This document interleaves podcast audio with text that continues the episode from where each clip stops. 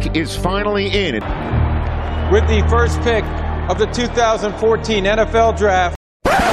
With the first selection of the 2018 MLB Draft.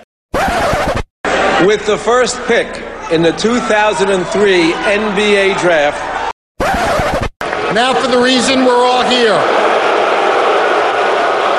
We have some business to do.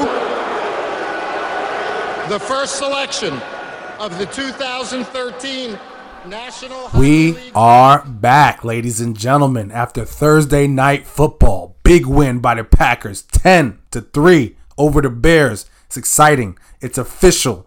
What's up? How you doing, Vince? I'm hyped that football is back. I'm really hyped because I had a little do re mi on your cheese heads last night. we uh, killed it, didn't we? We did. We did. If you guys listen to episode eight, um, I like to say that that's what it's going to be like for the rest of the season. But uh, it isn't going to be like that, guys. We're going to be wrong sometimes. If I was a professional bettor, I would be driving a Lamborghini and living in a mansion, and this podcast would be recorded in a studio next to Kanye West. but that isn't the case. But I did like the under. I did wager on the Cheeseheads plus three, on the money line plus 145. And I said Mitch Bum, aka Mitchell Trubisky, wasn't going to do nothing, and he did. He looked like he looked like a scared cat out there last night. He did look around. like a deer in the headlights. So, but we'll dig into that later. And again, you can find me at Biggest ball seventy six on Twitter, on Instagram. You can find us on Facebook by looking up the First Pick Podcast. Where can they find you, Vince? You can find me at Vinny Goombots, V I N N Y G O O M B O T S on Twitter, on Instagram, and you can listen to us on Spotify, SoundCloud, Apple iTunes, Podcast Addicts, and my favorite, Podcoin, because I like to get fractions like of a penny. I like to get fractions of a penny and listen to myself talk. But uh, I'm almost up to like a ten dollar gift card at Target. But uh, uh, they got free Bose headphones. I say free. They got Bose headphones if you get up to like a hundred thousand. So that's what I'm trying to get. Y'all y'all bugging if you ain't using Podcoin. anyway, today is September 6, 2019. We're gonna start off with a little on this day in history brought to you by onthisday.com. On this day, 1927, the Boston Red Sox faced off against the Bronx Bombers and won 12 to 11 in an 18 inning marathon game in Fenway Park. Don't like, they play today? They do play today. That's why I brought it up. Ah, got a little okay. Domingo Germán going against Jhoulys Chacín. Okay. And uh, the Red Sox just picked up Jhoulys Chacín off the off the waiver the waiver garbage wire because he was bumming it up over there in Milwaukee. But we'll get to baseball later, and I'll get to my pick on that too. We'll talk about it. So let's just dive right in. First of all, last night was a wonderful sports night. My wife was at home. She was cooking chicken and rice for dinner. It was phenomenal. Then Serena starts at 7:30. And by the time the kickoff, first of all, my number one team is Green Bay. My second favorite team is Tiger and Serena. They are my second favorite teams as individuals on my list. They tie. And she was done with her match in 50 minutes, which allowed me to watch her and watch the Packers. What a great night. Before we get to anything else, Kev, you know, something I did always want to ask you, and I want our listeners to know too. I always like to know how somebody became a fan of a team that is not from their region. Now, I am a Jets, Mets, Knicks, and Devils fan. If you don't know me, you could pretty much say I grew up somewhere in New York or New Jersey. Right. You're not. It's not. You're not gonna find. You're not, you're not gonna hear me say I grew up in North Dakota or Maine, something like that. Um, why are you a Green Bay Packers fan, and what brought you to be a Green Bay Packers fan? I was always always curious about that. I still have the hoodie from Brett Favre's 1995 MVP season when Sterling Sterling Sharpe was still playing. This is uh, Shannon Sharpe's older brother. They were phenomenal, and I was a young boy who was watching a grown man play a man's game like a child. And from that point, I just saw them. They were winning at the time. They were good.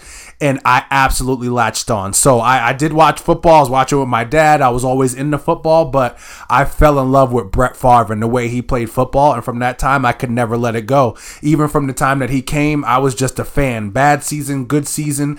I just latched on to a really great player and just never let go. That was it. That's cool. though. And I usually feel like the times that people aren't in that region and they like a certain team, I'd say like eight times out of ten they have a pretty cool story behind it. So that's why I ask. Yep. Um, I knew a buddy of mine. He he has a very odd, uh, scattered amount of teams. He's a St. Louis Cardinals fan, Green Bay Packers fan, Okay. Dallas Mavericks, and I don't know what his hockey team is, but you could tell that that's kind of scattered. It it's because he grew up on it. He grew up. His his father was a army general or something. Okay. so he was all over the country. Right, he's moving everywhere. Yeah, so it's I kind of I just think those stories are cool. Um, I remember one guy, he's a diehard Cowboys fan, older dude, and he said when he was a kid he met Roger Staubach.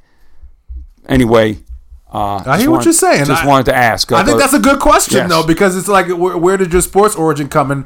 You know, some people take like offense to it. They're like, you can't like them. Like it has to be. That's not true. Like yeah, like it has to be regional. I'm like, get out of here. You like who you like. Now, I guess even if you're liking somebody and you're a bandwagon jumper, that's fine. You can you can jump on. Like I don't. I, I try not to judge those people too much. But as far as teams, like that is the only team that truly grasped me. The only other team that got me at one point was the Sacramento Kings when Chris Webber was there, Peja Stojakovic, Bobby Jackson, uh, uh, White Chocolate. Like that was one of my favorite squads. And then they got bad. I kind of I was more of a fair weather fan of them because they were great when the Lakers were great. So, but other than that, I follow Serena, Tiger, and I just love sports. Anybody who's good, anybody who's great, I follow.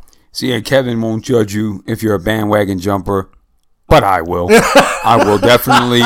Um, I was gonna say, let's get to the news. I was just about to hop right into it. Let's do it. Let's get into the news updates for the day. So, as I said last night, Serena finished off Alina Svitolina of, of the Ukraine, the number five player in the world. She make her look. She made her look like she wasn't the num- number five player in the world. After a while, she started off a little shaky, but then she pounded her after that. Six three, six one. This will be Serena Serena's fourth final in the past six majors. This will be her 10th final in the U.S. Open since she started 19 years ago. In 1999 was her first U.S. Open final, and then she went on to win it in 2001 and 2002. She is just a monster. Uh, there's nothing else to say about this girl. I can't wait for the final. She is actually taking on 19 year old Bianca and Andreescu from Canada. And she's actually making some, um, she's making some history for Canada because she's the first female tennis player from Canada to make a final in the US Open. So I thought that was really cool. Um, she's 19 though. She's going to get pounded. Go ahead. Uh, I also want to say that that also might be the first time we said a name without butchering it so bad. Or say we, you said it. I usually butcher. You had, you had a couple good names before though when you were giving your uh, Baseball? on this day. So I think we're doing, doing pretty good today. Uh, Baseball's a little easier. Uh, not to say that I have experience, but I've been married to a Dominican Puerto Rican for a little while now. So, you get a hang of it. I got a little bit. Got a little bit. So yeah, Serena was great last night. Uh, so this weekend she'll be going for her 24th to tie uh, to tie Margaret Court for 24 uh, all time, 24 Grand Slams to tie, and then hopefully in the Australians she'll be able to break that. Actually, also where Margaret Cro- uh, Margaret Court broke the record for 24. You said the Canadian woman's name, and then you butcher court. I Come on, know bro. that's Come really on. bad. It's really Come bad. on, man. Uh, but also, this will also be the the match she had last night was her 101st win, which also beat out Chris Evert's record for most wins ever in U.S. Uh, in tennis. She also won her 101st overall match out of all matches yesterday, beating Chris Evert, who previously held the record for all women in women's tennis. So I thought that was another good thing. She's great. Really, not not much else to say. I can't wait to watch. It's going to be great. Speaking of 100, did you know that the NFL was this is their 100th year kickoff? Yup, today's the uh, well today. This year is their hundredth birthday. Yep. I had no idea. I saw it all over the field and on everybody's jerseys. And then I saw a meme that was pretty funny. It was a picture of Adam Vinatieri with all his gray fur on his face and his hair. And they said that Adam Vinatieri has literally been in the NFL for a quarter of its existence. and yet I was like, wow, that dude's old. But anyway, He's still functioning off the clutch gene that they still think he has. That's what he's still uh, from from his years with the Patriots. I, I, I'm pretty sure you remember those. I don't remember those. I'm sorry. I only, I only remember when he played for the Colts. As far as I know, he didn't exist before that. Once again, Serena's great. But on to the next. The United States easily defeats Japan in a 53 point win, 98 to 45. The United States plays Greece and Giannis Antetokounmpo on September 7th, 2019, which is tomorrow at 8:30 a.m. However, in this game, Jaylen Brown leads the USA with 20 points and 7 rebounds, followed by Kemba Walker, who had 15 points and 8 rebounds. Japan was never in it. Japan was actually already out of the World Cup standings at this time, so basically, they played a game, got spanked on the way out that they never had a chance to do anything with anyway. But I am excited to see what's going to happen tomorrow. I don't know if it's excited or scared or terrified for this team that Giannis may put up 45 points tomorrow and they're going to have no chance to stop him. I don't know what they're going to do. Also, we're going to have to take on Serbia who has Nikolai Jokic who's phenomenal. We said to you earlier that their coach is talking all kinds of trash. He said they should fear. He, they, he said they should fear for their lives if they're playing Serbia. This guy is talking a ton of trash. So, we'll see what happens. I know you're not excited about it. You got anything on that? Nope. He's got nothing. So next up, UFC president Dana White told ESPN on Thursday he will not offer the 40-year-old legend BJ Penn another fight in the UFC. TMZ acquired a video from someone who caught BJ Penn in a street fight, and the video was pretty bad because it's like the dude was overweight, but he caught him really good. But we don't know if the punch to BJ's face came first or BJ on top of him choking him out came first. So there was two different videos, but the only reason why I brought this up is Conor McGregor punched an old man in a bar for not taking a drink from him a few weeks ago, and he went on an apology tour. But you're not going to give BJ Penn. Now, BJ Penn is old. He was one of the greatest champions the UFC has ever seen. The guy is a karate champ. He's all the things. He's everything that you want him to be. He, he's great, but Conor makes the money, so I assume that's the way. They're so two faced in the UFC. Dana White, he'll protect the guy who's out punching old men over drinks, but he's also going to hold this guy out w- with some moral flag. I don't get that, but go ahead. You got something? Uh, you just explained one of the two reasons why I don't watch the UFC. Okay. One of them is I feel like it's a soap opera. There's always some extra stuff going on with Dana White. I, I, sh- I for a guy that doesn't watch UFC, how do I know the guy that runs it so much, Dana White? Like I know everything about not everything about him, but I know a lot about Dana White. He's always involved with some drama with a fighter or why this guy or this woman can't fight or a title match or whatever and somebody going to Bellator or something. I just it disinterests me that there's so much fluff around the UFC other than just fighting. I hear what you're saying, and I think that's more indicative. It's a reflection of society.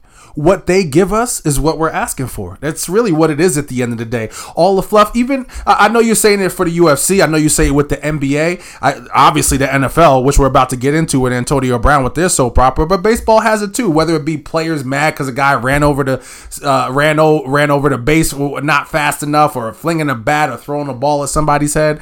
I just think I think it's a reflection of our society and them trying to grab people who are on the fringe. No matter what, whether there's drama or not, me and you were watching football. We don't care what it is, but to get those fringe people to get to get some of the people to come along, I guess it comes along. It just comes with the territory.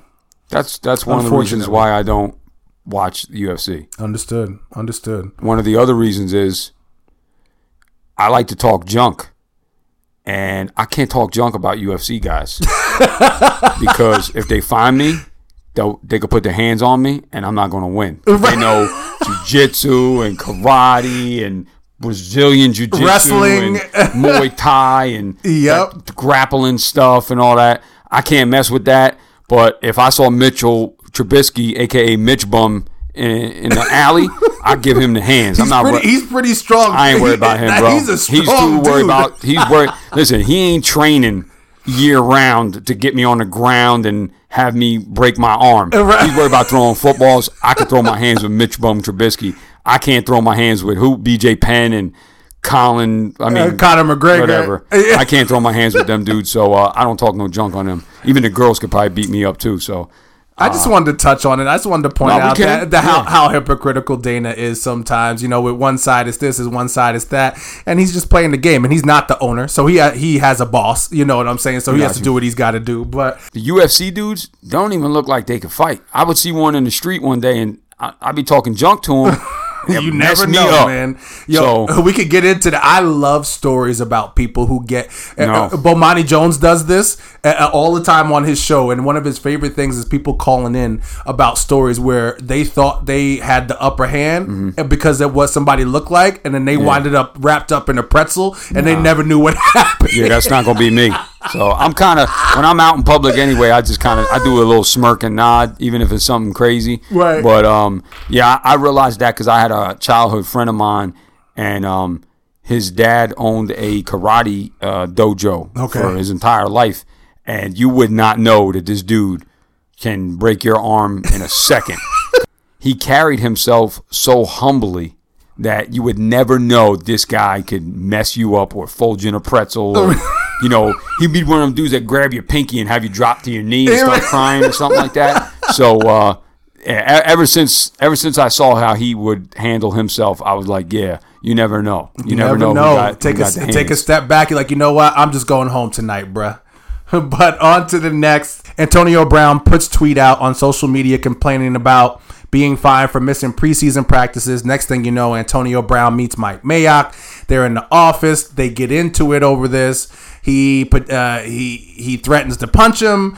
He actually punts a football inside during this meeting and said they'll fine me for that. There was all kinds, and then also today, since we've been recording this, it came out that uh, Jon Gruden reported that AB is going to play on Monday, and it was also reported by Josina An- Anderson of ESPN that Antonio Brown issues an emotional apology at Raiders team meeting Friday morning, which I thought was interesting, which is kind of the response of like a 12 year old when he knows he did something bad and his mom uh, reprimands him. Uh, but I'm annoyed by this guy. Where are you at?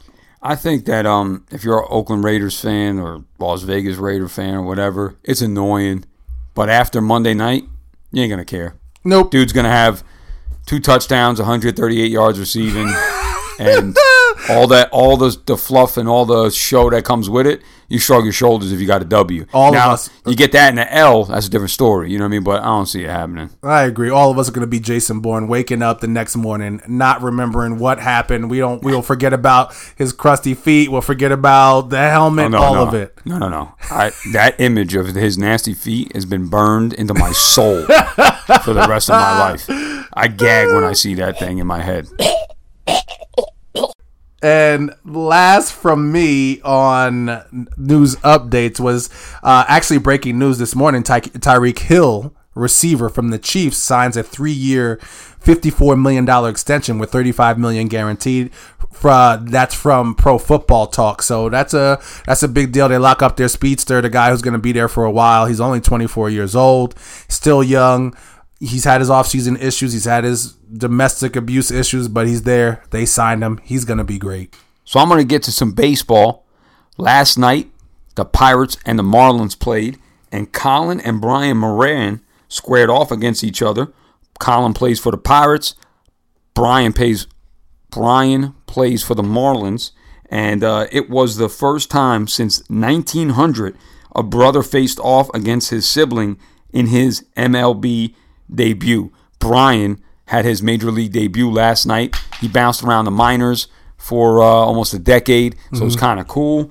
Um, and it was the first time in the pitcher batter scenario, Brian struck out Colin and also picked up the win. I thought that was interesting. I found that on um, Elias Sports Bureau. Um, shout out to one of our listeners, Josiah. He's the one that pointed me out to it, and I went and did a little digging. I thought that was a cool story. I wanted to share it. Some more baseball news. Your boy, Mike Trout, has a 1.45 OPS, which is on base percentage, versus the Chicago White Sox since, since 2016. That is the highest OPS by any player versus any single opponent over that span of about 100 minimum plate appearances. And your boy Mike Trout is the first American League center fielder to hit 45 plus home runs in a season since Ken Griffey Jr. hit 48 in 1999. Wow. I got that from MLB Stats on Twitter. That's lofty. Like that's a that's a nice place to be when you're in the same conversation with people with the name Ken Griffey, man. That's great. But go ahead, man. And you know, I got to take it to my boy up there in Toronto. That's my little Canadian accent. I try, to, I try to throw those in there for you guys. My boy Bo Bichette has 24 extra base hits since his debut on July 29th, behind only Juan Soto and tied with Alex Bregman for the most in Major League Baseball. He's up there in good company.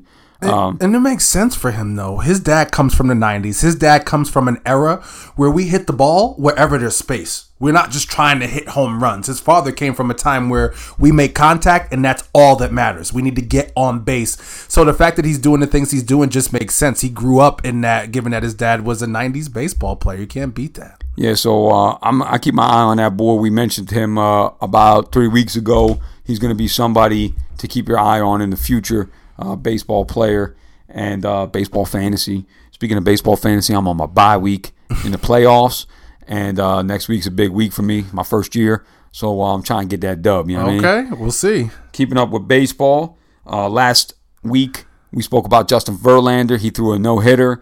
Um, only two pitchers have more no hitters than Justin Verlander Nolan Ryan with seven, and Sandy Koufax with four. Wow. And I got that from Baseball Authority on Instagram. Um, the reason I say that is people we're witnessing greatness here with Justin Verlander. You don't, you might not know baseball, but you've heard the name Nolan Ryan and you've heard the name Sandy Koufax, whether you're a baseball fan or not. Justin Verlander is uh, etching himself in history with the stuff he's got going on right there.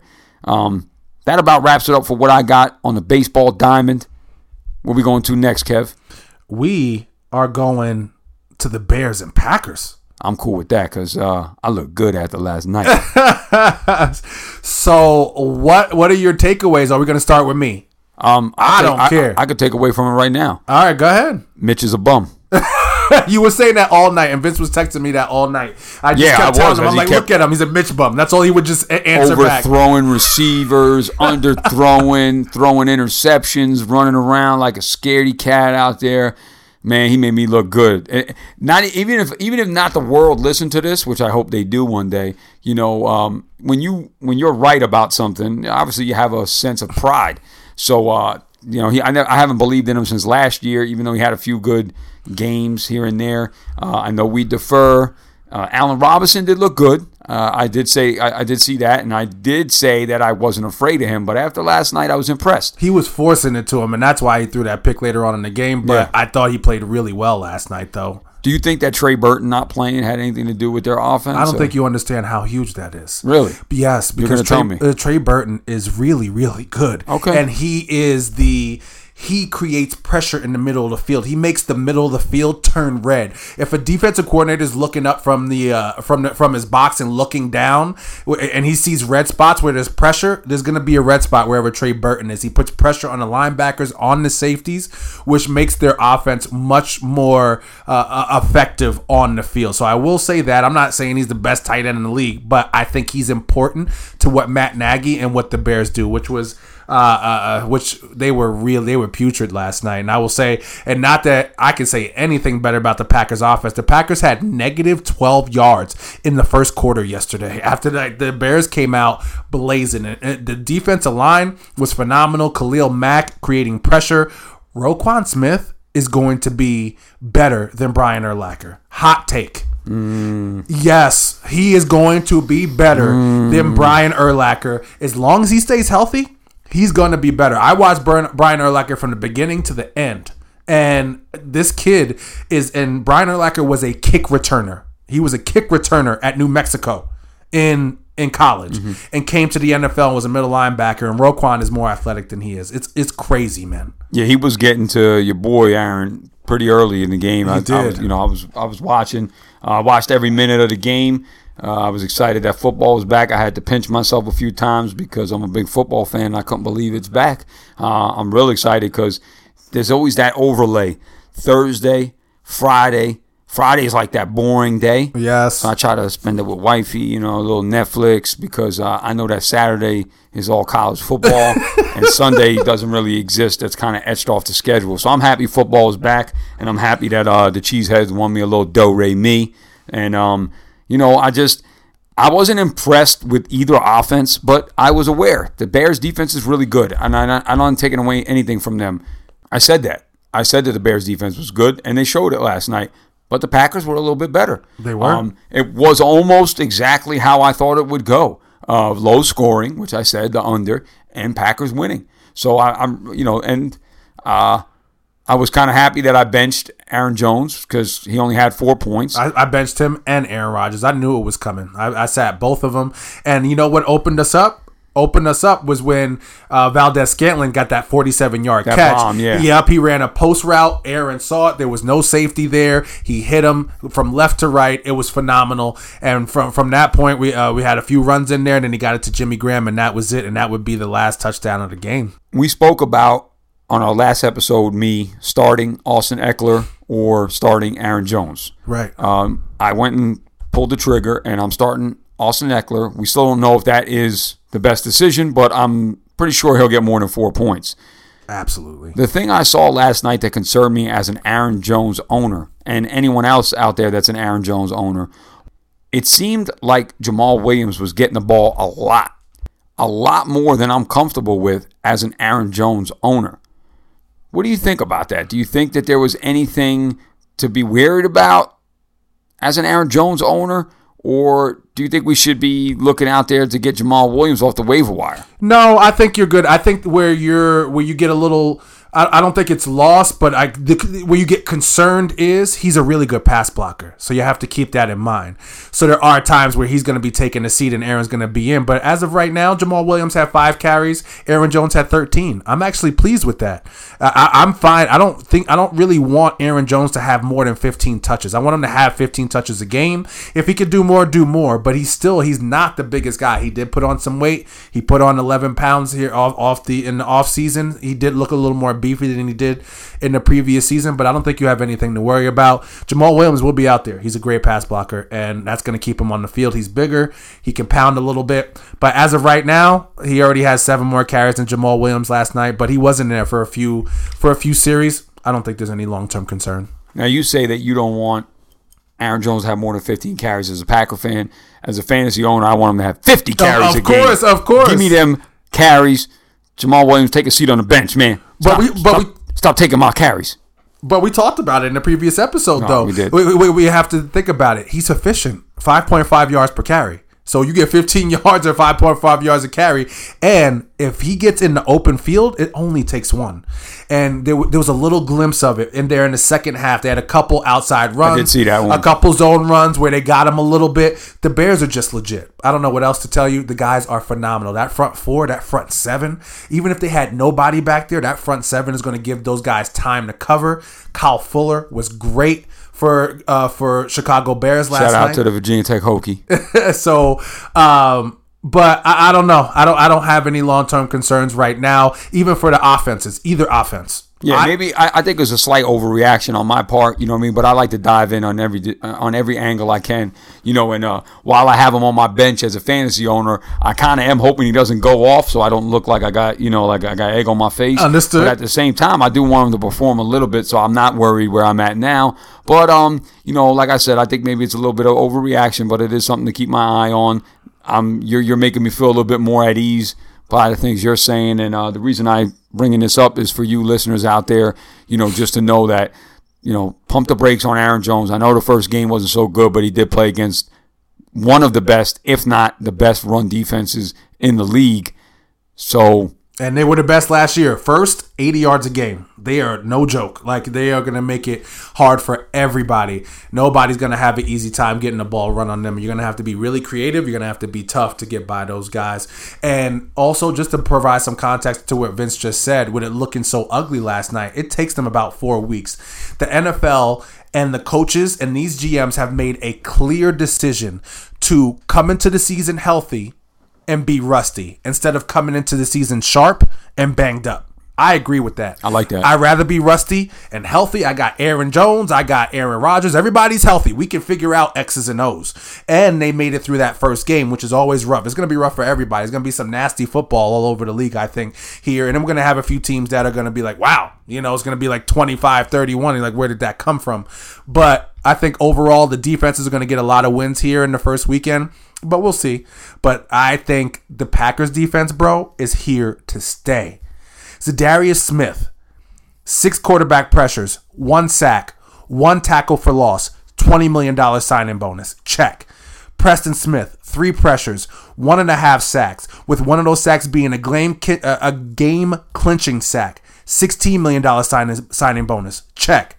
Adrian, Adrian Amos, two tackles, one pressure and one pressure interception, $11 million signing bonus. Check. Money well spent, brother. They were so good last night. You got Kenny Clark. They are going to, and then you we we um we drafted Darnell Savage. We also drafted Rashan Gary. He didn't play much last night. He was active. He was prepared. We didn't need him. The guy's got it done. I love the fact that we don't need him yet because I think when he comes on at week nine, week eight, week 10, all in, in that little area there, I think his little addition, his addition to the team in the first year is going to be huge for us moving forward. What are your thoughts on those guys last night, man? Yeah, I mean, you you called it. You said the defense was going to be shut down, and that's exactly what they were. Um, when we had one of our drafts, I saw that the Packers defense was hanging around, and uh, sometimes it, they say in gambling, and I'm gonna put fantasy up there with gambling, is that you can't make friends when you're gambling, and I use that for poker a lot. But I did the nice guy thing and I let the Packers slip, even though I liked them because I know that you were going to take them. And uh, it wasn't like a make or break. Now, had it been like a sufficient player, that'd be a different story. Right. But uh, yeah, they back. Your defense definitely looked good and uh, you know made me a believer. But I will say I wasn't high on the Bears' offense, which I did make that You a made it statement. So uh, I'm not gonna. I'm still, you know, it's it's too early. It's too still too early. I'm feeling good. My statements came true. The Bears offense looks like dog poop, and the Packers D looks good. I hit the under. I hit the Packers. Everything looks good. It's early. What you got to do when you bet on sports is take it day by day. Book wins, be happy about it, and keep it moving. You can't get too high. You can't get too low. So uh, overall, it was a good night. I I'm glad football's back. I'm glad I benched Aaron Jones. I'm glad the Packers won because I like to bust my brother-in-law's chops. He's a big Bears fan, so uh, you know I bust his chops about that. He had uh, Mason Crosby as his kicker, and he's a Bears fan. So when Crosby hit the field goal, I was kind of like, "Hey, are you happy that your fantasy points are adding up, or are you mad that your Bears are losing?" So uh, that was that. So uh, that's it. Uh, both teams actually had five sacks yesterday, but I would say at least two of those sacks were Aaron Rodgers sacks because he holds onto the ball too long because he's always trying to make a play. I thought a lot of um, Mitch actually didn't hold on to the ball too long. Sometimes uh, uh, the the whole time there, we got some good pressure. We were we were in his face all night. Like there, we we did not help. And I'm telling you guys right now, it's not the Bears aren't as bad as they looked. But I think by the end of the season, people are going to be saying Mitch wasn't that bad that day. It was because of the Packers. I can tell you right now, I think they're going to be that kind of defense where they're going to be so disruptive and bothersome, just like the Bears are going to be that way moving forward for the rest of the season with other quarterbacks as they did to Aaron Rodgers last night. It was a great game to watch, in my uh, opinion. And how do you feel about your boy Jimmy Graham? I was happy, man. Oh, Jimmy, you just brought up a really, really sour subject. And the other night we had our listener league. Ladies and gentlemen, we have a listener league, uh, fantasy league for the First Pick podcast. 16 team league. It was a lot of fun. Uh, almost everybody showed up. We had, I think we had one or two auto drafters, which kind of grind my gears a little bit. But I was in the draft, right? Coming up later, still have I don't have a tight end, right? So I come around, pick up a receiver. And I was also like the 15th pick. So I have a, a nice quick back to back there. Picked up a receiver and I was like, I already have Aaron Rodgers. I either want Jimmy Graham or I'm going to take Lamar Jackson. I'm like, nobody really wants Jimmy Graham. They're underrating him. I'll take Lamar Jackson here. I'll get Jimmy Graham on the way back around.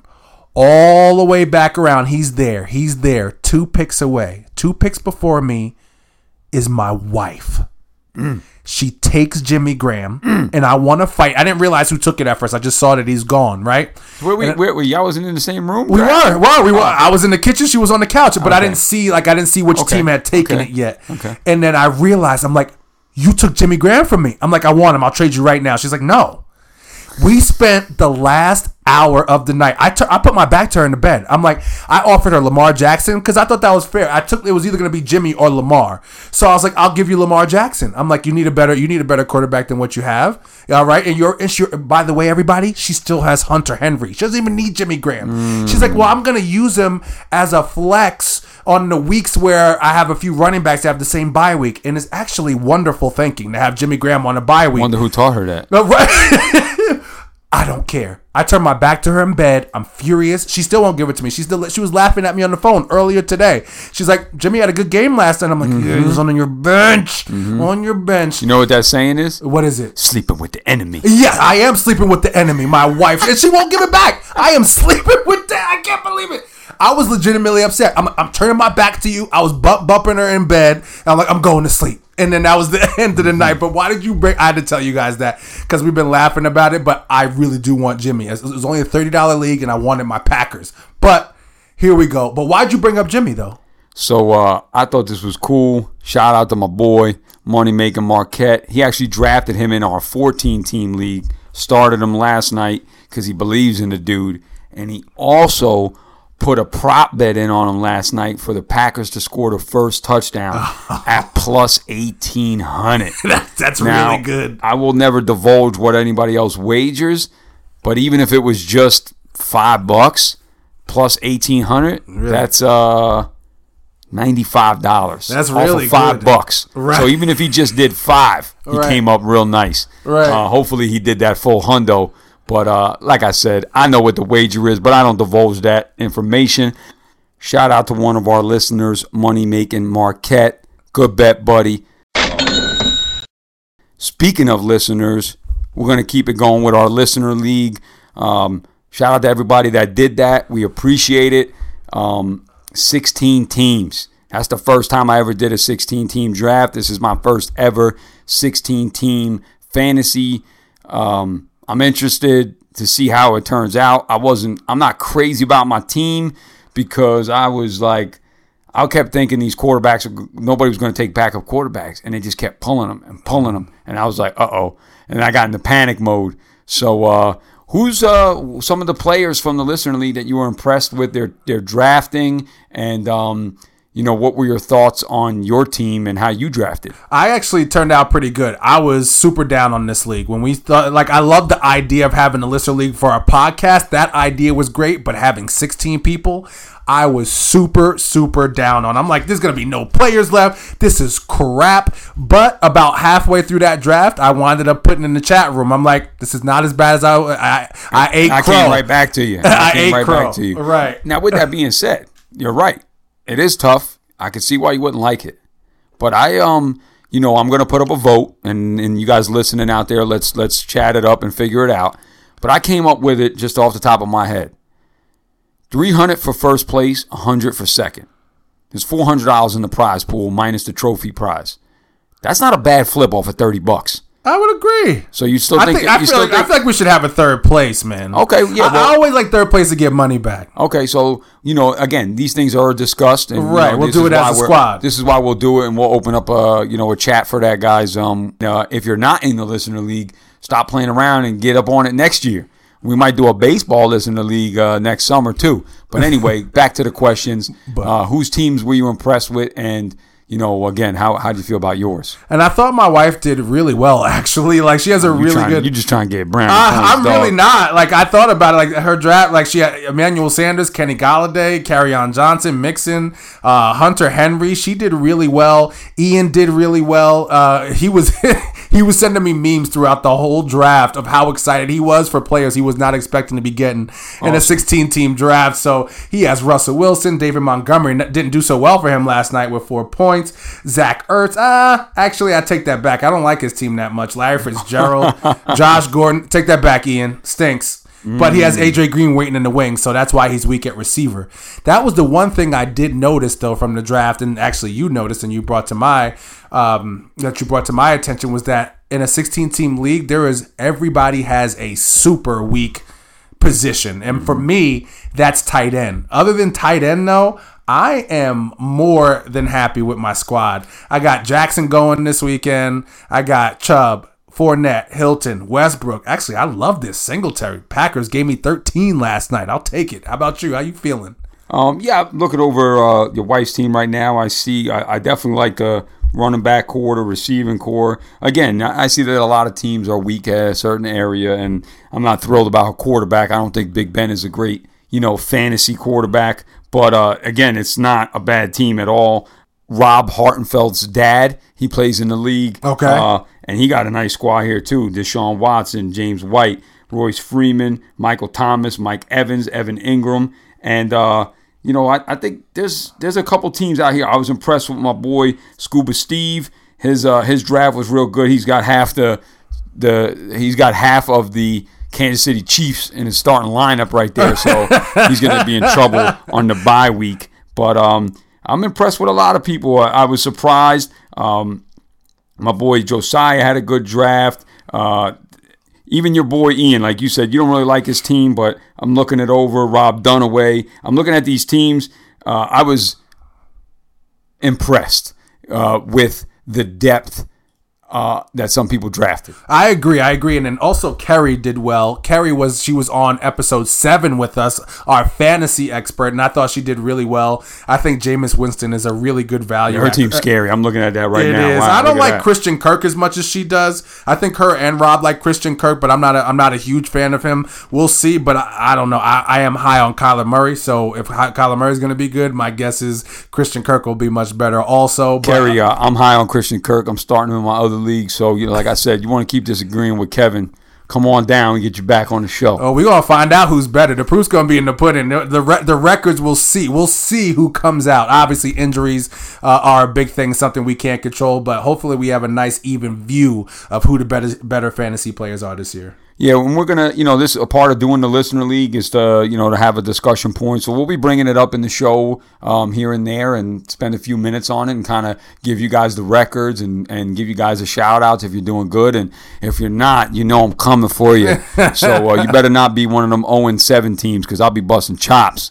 But uh, yeah, I mean that's pretty much all I got on the on the listener league. But uh, thank you guys for participating in that, and we hope we can keep that going. And I hope by next year people are clamoring to get in there. Yeah, you yeah know I hopefully mean? we have a uh, hopefully we have a waiting list of people trying to get into one of our for. fantasy Yeah. fantasy leagues. But uh, if you guys are already in, your grandfathered in, you can stick with us. Yeah, so we'll see what happens.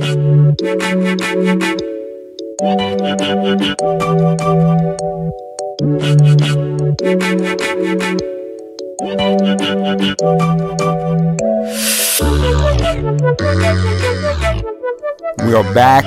We're going to be bringing you guys a new segment. Again, this is your boy Vinny Goombots, V I N N Y G O O M B O T S on Instagram and Twitter. You are listening to the First Pick Podcast. You can find us on Instagram and Twitter at the First Pick Pod and on Facebook at the First Pick Podcast. Kev, where could they find you and where could they listen to us? At biggest boss 76 on instagram and twitter. Once again you can look us up on facebook the first pick podcast and you can listen to us on soundcloud podcast addict podcoin itunes soundcloud anywhere. And we're going to look for other places where we can put it up. I just re- recently heard about google play so i'm going to look into that and see if we can get us see if we can get ourselves on there. So there's another avenue for you to listen to us. Please interact please like us please rate and review that's the only way we're going to get better that's the only way that uh, may, maybe we'll get recognized by somebody who uh, you know who may be interested in helping us move forward in this thing So we're back with a new segment here. yes We're going to be calling it with it or against it. And uh, that theory is going to be, and that theory is going to be with a maximum of three guys that you're going to want to start in your fantasy lineup and three guys that you want rot in the pine. Put them on your bench. absolutely Kevin's going to start us off. These are guys you need to start. What we got, Kev? So we're gonna start off with the Ravens. I'm put this is a two for one special on my first group, and I'm with it with Lamar Jackson and the Ravens defense. Miami's terrible. Terrible everywhere. They just had a fire sale. They sent out all their greatest players. They they signed Mike Pouncey to a one year a one year nine million dollar uh, agreement at a center. So I don't think that's going to do much for you. Start any Raven you can. Maybe not the receivers, but if there's a the running back, Lamar Jackson taking everything Ravens right now. Second, take Sterling Shepard. He's the, he's going to be the man for the Giants. Even though he's going up against the 13th ranked Dallas Cowboys, I think there's going to be so much volume for him between him and Evan Engram. You take Shepard, you put him on your list. I actually started Sterling Shepard this week over Aaron Jones. I sat Aaron Jones last night because I knew he was going up against the Bears. So put him on your list. And then you know who also I love? James Washington from the Pittsburgh Steelers. And you know mm. why? Because Bill Belichick loves to take away what a team does best. And he actually does it at such a high rate. It, it's annoying. The guy is such a really, really good coach. So when it comes to the Pittsburgh Steelers, what are they going to tr- be trying to do here lately? Get the ball to James Conner. They're going to try to stop the run, and they're going to either double, bracket, and annoy the crap out of Juju Smith, Juju Smith Schuster all day. So I think that leaves James Washington for a few deep balls down the field, and I think he scores this weekend. That's my list. That's my with it list. My against it list is Robbie and Robbie Anderson from the Jets taking on the number one pass defense in the league from last year, which is the Buffalo Bills. I don't want to hear it. I know Vince doesn't like that, but I'm sitting Robbie Anderson. These boys play well together. I think the Bills are going severely, severely underrated as a team. I don't think they're going to take over the. I don't think they're going to take over the NFL, but I do think they're going to be much improved from last year. They're going to give Jets the Jets a really hard time, and I would sit Robbie Anderson going up against that backfield, and then also T.Y. Hilton is playing the Los Angeles Chargers this weekend. He is a against it. You put him on your bench if you can. I have T.Y. Hilton in two leagues, but I have to play him because I didn't have the better option. My only other option was Aaron Jones, and I'm going to take T.Y. Hilton versus K- Casey Hayward in that really, really good Chargers defensive backfield because I don't have a better choice. But if you have a better choice, sit Ty and put in the person with a better matchup for the weekend. How about you, Vince? So I'm going to start off with my Ride the Pine boys and my sit-ems. And uh, my first one is a collective bargaining agreement. Okay. You have any player on the Miami Dolphins, they do not go in your starting lineup. Ever. Kenyan Drake, Kalen Ballage. I don't even know who's playing receiver over there. Albert Wilson and DeVante Parker. Shaquem Grant, Whatever. Put them on the bench. Don't play them. Mike Gesicki at Oh, tight end. sit them, whatever. sit them down. They're playing the Baltimore Ravens. It ain't happening. My next sit 'em. I'm sorry to one of our listeners, Pat. I know this is your boy, Sammy Watkins. Ride the pine. He's going up against the third rated defense against the wide receivers. You know who's going to be covering that boy, right? Jalen Ramsey. All right. He ain't going to be on Tyreek Hill because he's too fast for him. but uh, you want to sit Sammy Watkins, have him riding the pine. And my last one, Kevin's favorite tight end in the entire universe, Jordan, aka Band Aid Reed, is going up against the number one rated defense against the tight end in the Philadelphia Eagles. Sit down, Jordan Reed. That's even if he plays. He probably won't play because he's already hurt. He probably got a paper cut on his finger and he can't play, or he's going to trip coming out of the locker room on a Gatorade bottle. Jordan Reed, ride the pine. My Wittets. My Wittets. I know he didn't look good in the preseason, y'all. Jimmy GQ. Jimmy GQ is going up against the 29th rated defense. That's only two slots. That's only three slots away from the bottom, aka bum juice. Tampa Bay's defense is bum juice, and Jimmy GQ is going to light them up. I like that. Put him in your starting lineup. Next up, I'm going another QB. Going to the Georgia boy, Matt Stafford. Now you say, what you mean mm. Georgia boy? He went to college at Georgia. I know all that stuff. Matt Stafford, I don't care if they're going up against the quote unquote 10th rated defense. That's from last year because who is covering the wide receivers over there? We already know Patrick Peterson ain't playing half the year. Matt Stafford, I'm with it. And my final with it I'm going Homer here. Make sure he's in the lineup, y'all. Lev Bell. I knew it. He's got a point to prove. I don't care. And guess what?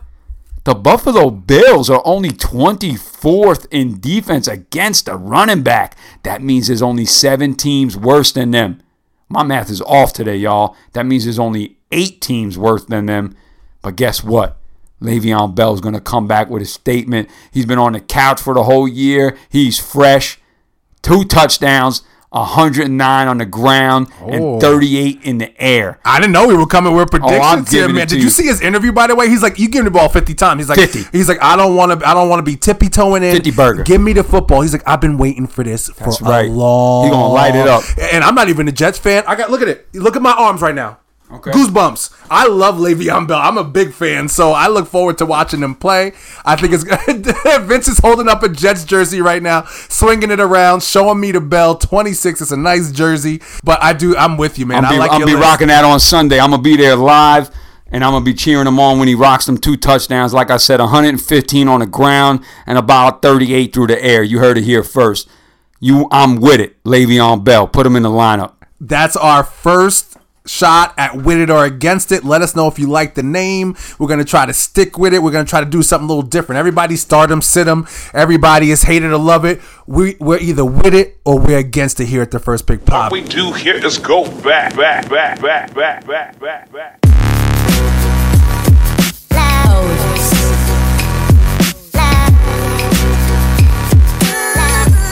You are back with the First Pick Podcast. You can find us at the First Pick Pod on Instagram, on Twitter. You can look us up on Facebook at the First Pick Podcast.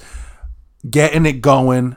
What do we got? The baseball diamond is starting to get a little tight, man. It's starting to get there as far as the best teams in the league. I think there's only one division that's not decided, but the at the top end of baseball right now, there seems to be a nice close race between the Yankees. You got the Houston Astros, the Dodgers, the Braves. What's going on, Vince? Yeah, so this is that time of the year where it goes from the the boys of summer to the fall classic. The leaves are changing. The baseball players are starting to wear long sleeves. Oh You get me so excited for this time of year, Yeah, man. man, It don't I get better than this. no, there isn't. It really isn't. Uh, we actually have a few teams that are officially eliminated, even though they've been eliminated for a long time. We're just now they're mathematically eliminated. So, uh, but yeah, standing the top of the AL East, you got the Bronx Bombers, and then the top of the AL Central, the Minnesota Twins are still fighting, and then of course in the AL West, we already know Houston Astros. Then um, NL East, Atlanta Braves, 87 and 54. Top of the NL Central, we got the St. Louis Cardinals at 79 and 61. And then the top of the NL West is the Los Angeles Dyers, 92 and 50. That's a good record right there. Fighting for the wild card, AL. Tampa Bay's got the one spot right now, 83 and 59. Oakland A's at 81 and 58. They're only one game up on the Cleveland Indians, who fell out of the race right now, and then six and a half games back of them boys in Boston. It's not, it's not looking good for those boys over there in Fenway Park. It does not. It does not. But I have a question for you. You already mentioned somebody, and I and I, I wanted to dig into this with you. I looked through all the divisions. I'm trying to get into baseball, and it seems like there's only one actual division, the Central, that's not already decided, or that it's it, it, it, you know, it doesn't seem. It seems like there's going to be uh, it's going to be super tight with the Chicago Cubs. They're only two and a half games out of the lead versus the Cardinals. Do you think they could take the Central from them? And the Cardinals are 21 and 6 in their last 27 games. Nope. No, they don't do it. No way. Okay. chance. Cubbies can't win on the road. They've won three road series all year. One of them I won't mention. Okay. You can kind of guess why. Yeah. Another one was all the way back in May, and their most recent one was about three weeks ago against Pittsburgh. And some would even say that that really wasn't a true road series because the last game of the series was played at the Little League World Series in Williamsport, PA. So basically, that last game was on a neutral field. Okay. So some would say they really only won two road series all year. If you can't win on the road, you ain't gonna make it. So uh, I, I do think the Cubbies could squeak into the wild card, although I'm hoping they don't because uh, my Mets are five games behind them there, and the Arizona Diamondbacks are heating up. By the way, speaking of Arizona Diamondbacks, two nights ago, my boy Zach Gallen was on the mound. you love talking about that guy, that but he's good. beast. Yeah, he's He- good. Struck out eight over seven innings. That boy was on fire. Fire. and he wears the. I know what I love about him. He wears those goggles too, man. Those, those any anytime those baseball players wear those goggles, man. They I know they look like a fool, but that usually means they they're throwing flames. they're coming. Like, what's his name? Uh, uh, from Major League. Yes. He he Yeah. put his glasses on, and that was like his like Rick- that. No, you can't Rick touch me Vaughn. now. Wild thing. Yeah. yes. Yeah, man. So, uh, but yeah, no, I, I, the Cardinals are hot, man. The Cardinals to me are like, and I, I use a lot of football references because I know there's a lot of football fans out there. There's not that many baseball, but the Cardinals to me, they're like the Pittsburgh Steelers. you can you. never count them out. They're a great ran organization. Every once in a while, boom, they win a championship. You know what I mean? Or every once in a while, they're just bang in a Super Bowl or in a World Series in this case. And the Cardinals, they were struggling a lot, man. And then they just caught fire. And uh, I was glad they caught fire yesterday. They won 10-0 because I had a money line bet on them and I ain't even sweat it. I Right. take that dub. And the next closest team, I think, in any division race, I guess, is Cleveland, who's six and a half back of Minnesota. What do you see going on there? Can they catch up? You know, listen, Cleveland's been really hitting the ball well. They brought in a lot of power bats, Yasiel Puig, and so they brought in these two guys. They're, swinging the bats. Um, their pitching is, is on point.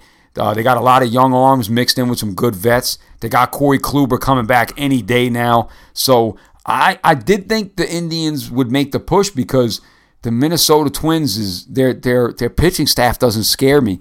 Uh, they have they do have some good guys, Jose Berrios and uh, Jake Odorizzi, um, Kyle Gibson. These they have names, but they're just not dominant. I mean, in, in this time of the year, you need shutdown pitching, and I don't think the Twins have it. But their bats are on fire. I already told you guys a few weeks ago they broke records. Um, they have the most home runs in franchise history. They're going to smash that because there's still 22 games left, give or take, for a specific team. But at this point, a few weeks ago, I would have said Cleveland's going to take it. But at this point, I think that I think the Twins are going to win that division. Okay. And right now, Cleveland's actually sitting out of the wild card hunt because one of my other teams that I've been telling you about a lot, which is the Atlanta, which is the Oakland A's. Uh, yesterday, check this out: Okay. seventh inning, down six to one. They won the game eleven to six. Wow. Smoke show. Put up a touchdown in the seventh inning. That's crazy, man. You know what else is crazy? I was on the Oakland A's. Ah, It sounds like a crap bullpen. That's what it sounds like right. to me. yeah, they were playing against they were playing against the Angels, and the Angels just can't get any pitching going. Uh, and I, I I always feel bad for Mike Trout because he's just stuck on that bum team. and he he's re-signed such- with him, but I guess you're gonna give me 430. Like I'm in. I got it. No matter Yeah, what man. we're going through, I got you. So it's going to come down tight, man. I love this time of the year for baseball, and it's going to be a real tight race. Right now, like I said, they them and the Oakland A's are locked up with 81 wins. It's just that Cleveland has uh, two more losses than them. But uh, Oakland actually has a doubleheader. They're finishing a suspended game today, which should be uh, kicking off any minute now uh, over there in Oakland. I don't know what time it is over there with the you know time zone change, but they're playing the Tigers. Uh, three games against the Tigers and finishing a suspended game. That looks like another four wins for the Oakland Athletics right there. Right, and I, you know what else I thought? I thought was interesting. I thought there was nobody who was going to be able to catch the Dodgers as the best team in the National League, but Atlanta's only four and a half games behind them overall as far as the best team in the National League. What's up with that? Well, I mean, Atlanta's got a lot of young guys, and uh, I think that those boys are just not giving up. That's what it's coming down to. Like, Okay. You know, the, the young dudes. I don't want to say that they're gonna like burn out, but I, I am. They're not battle tested, if that makes any sense. It makes great And, sense. Um, I just feel like at this point in the game, the Dodgers are playing chess, while the Braves are playing checkers. So, and that's Okay. not and that's not because I don't like the Braves. You know, they're, they're in my division. Uh, I do think they're a great team. They got a lot of young pitching, um, but I don't know. I think those boys are going to burn out. And the Dodgers, they've been here before. All right, they're starting Julio Urias and Kenta Maeda. You know what I'm saying? Uh, Ross Stripling. These are their starters because they know the real boys like Walker Buehler and that boy Clayton Kershaw. They're just keeping them. They're keeping them on ice. All right. getting them ready for that World Series run. So don't don't look into it too much. They ain't worried about the the And Kershaw didn't look that record. great in his last start, did he? That's all right. That's him preparing for the playoffs because he's awful. When it comes to the playoffs with his four ERA, man. How about playing the playoffs like you play it in the regular season, bro? Well, uh, you know, I'm not too mad about that because there was a few years back where Kershaw faced off against DeGrom and DeGrom got the best of them. So I would have to agree out. with you there. He's the Peyton Manning of baseball, but go ahead, man. Yeah, so uh, I don't think they're going to take over that, that overall best uh, record thing. Okay. But uh, I don't really think it matters either. You know, you win your division, you're in the playoffs, you want the first round bye. That's all that really matters to you. Okay.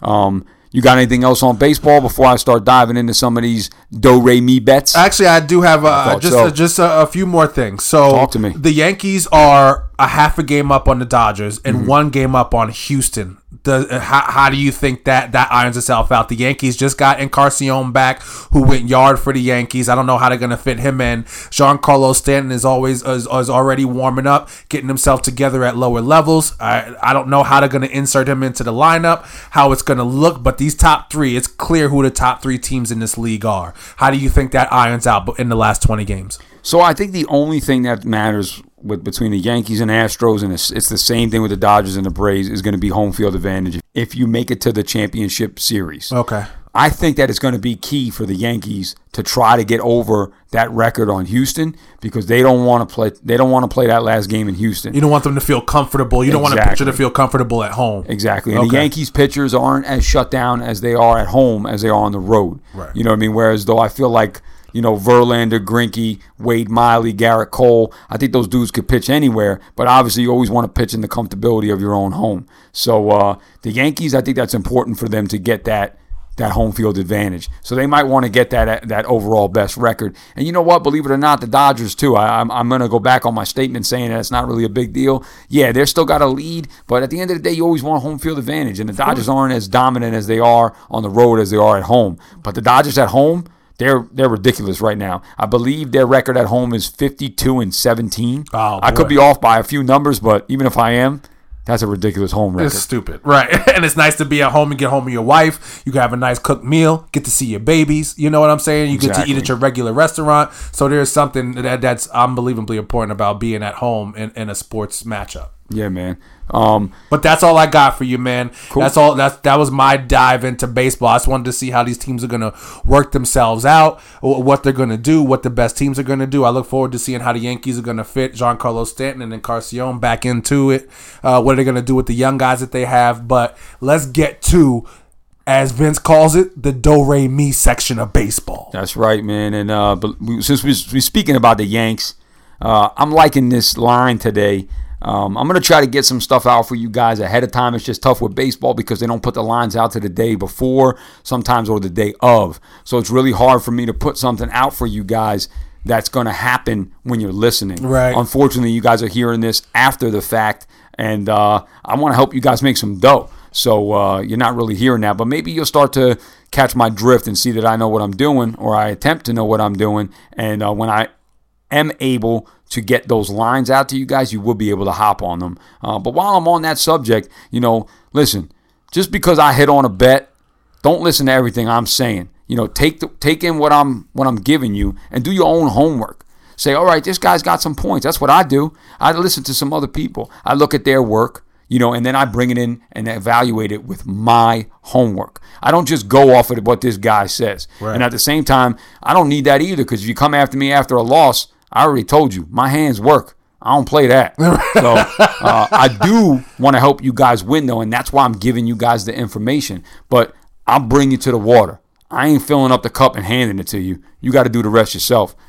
Anyway, back to the diamond. Tonight, I'm on the Bronx Bombers laying minus 120 up there in Fenway Park. And that's because the Boston Red Sox picked up Jhoulys Chacin off of waivers from the Milwaukee Brewers. This dude was a gas can. Okay, he stinks. I don't know why Boston's picking him up. I know their their pitching rotation isn't hasn't been the best this year, but them throwing him out there, they got a better. They should have signed me to a contract. I got a better chance out there of giving up some homers than this dude. Um, Can I give one quick insight though? Absolutely can. Didn't you say that the Yankees are really good as a minor favorite? Didn't we talk about this a while ago? I I, I don't know. I I, remember, I don't remember which episode it was, but you said how good the Yankees were on being a minor favorite. And when I mean by minor favorite, uh, Uh, usually, if you're even money, if you bet 100, you're at, uh, you're at minus 100, you're getting even money. Mm-hmm. Maybe one 110, 105, 115. That means you're a minor favorite based off of what how Vince explained that. So what's going on there? First off, I want to say I'm I'm proud of you, bro. You're paying attention. Of course I am. I'm doing my best to listen. So um, you are right.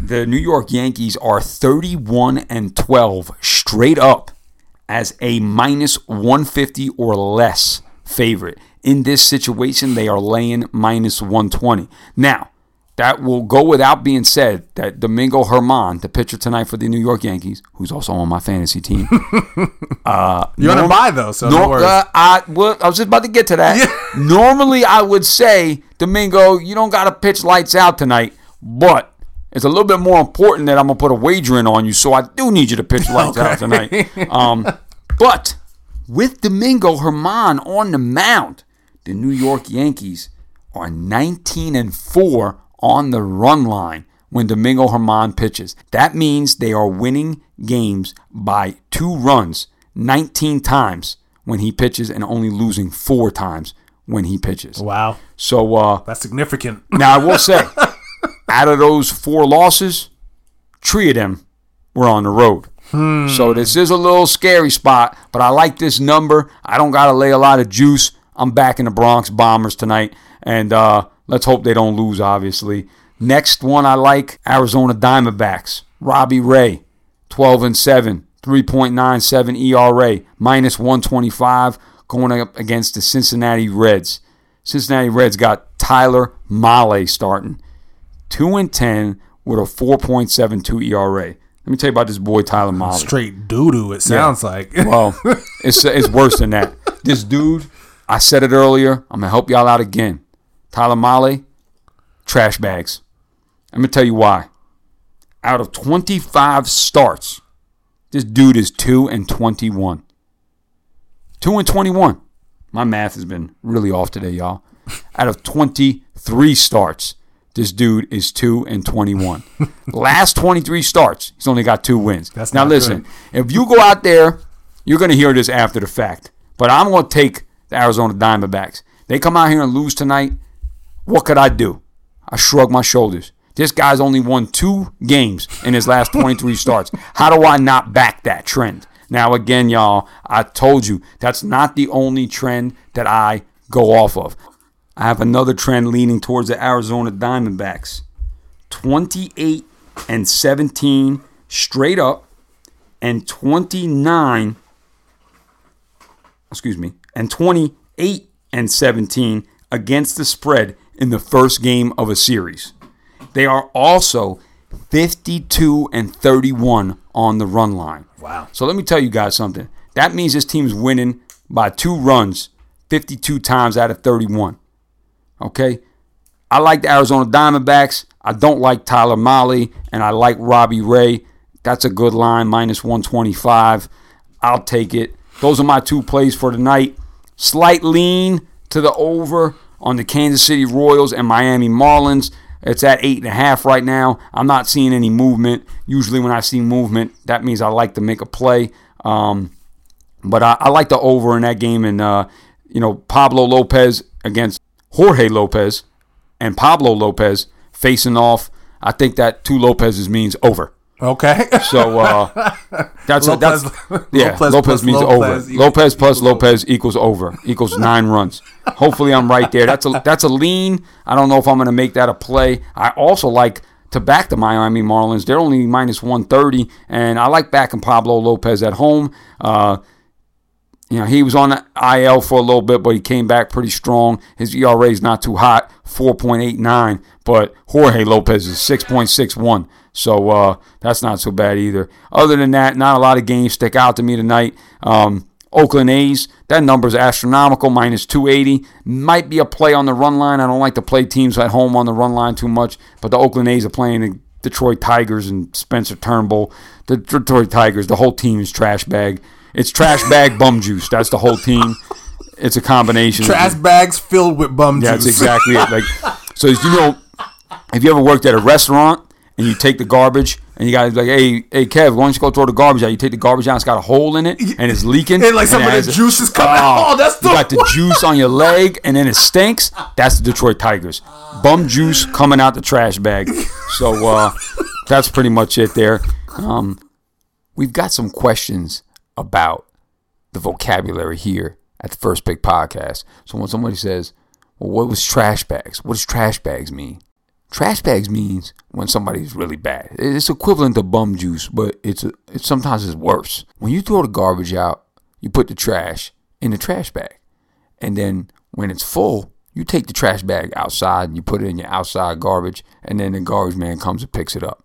But you keep the trash. You keep the trash can. You don't keep the trash bag. So you got to be that bad if we don't even keep you. You a trash bag. But uh, this is the time of year, guys. If you're a baseball fan, baseball better, I have to inform you. You have to be aware of the September call ups. They throw a wrench into the game plan that you have no idea of. It's like last night, you know, you got guys hitting homers that's never played in the major leagues before. So that that that could throw off an entire bet right there.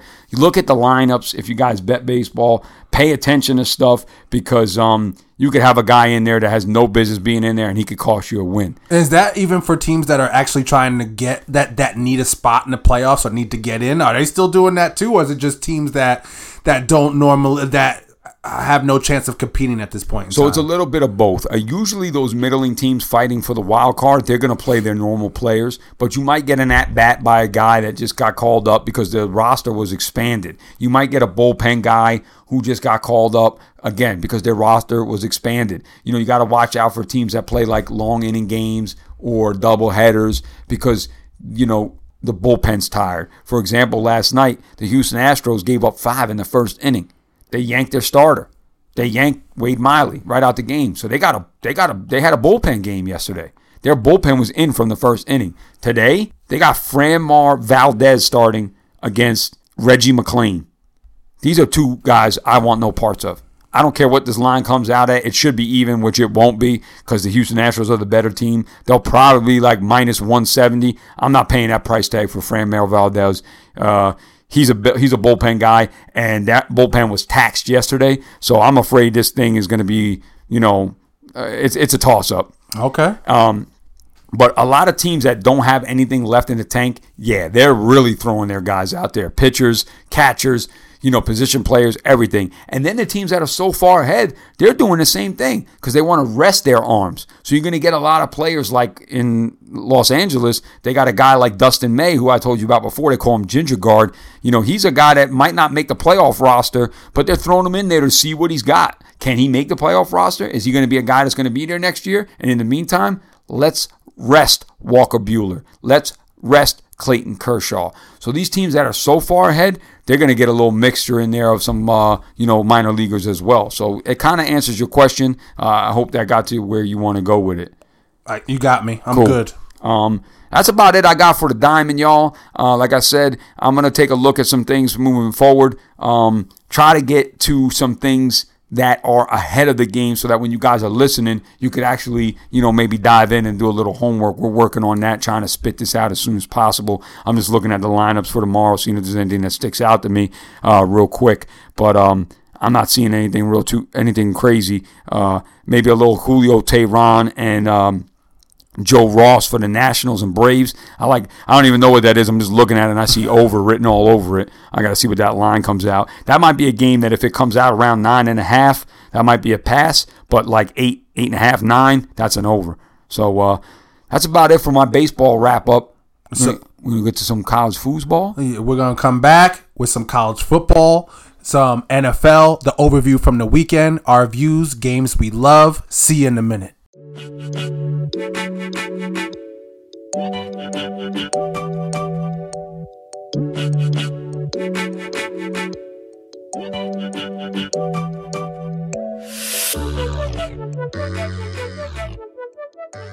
back, y'all. We're about to take it to the field, the college field, and then a little NFL. We're going to finish up our episode with our picks and predictions, a little overview of what's going to happen, a little fantasy action.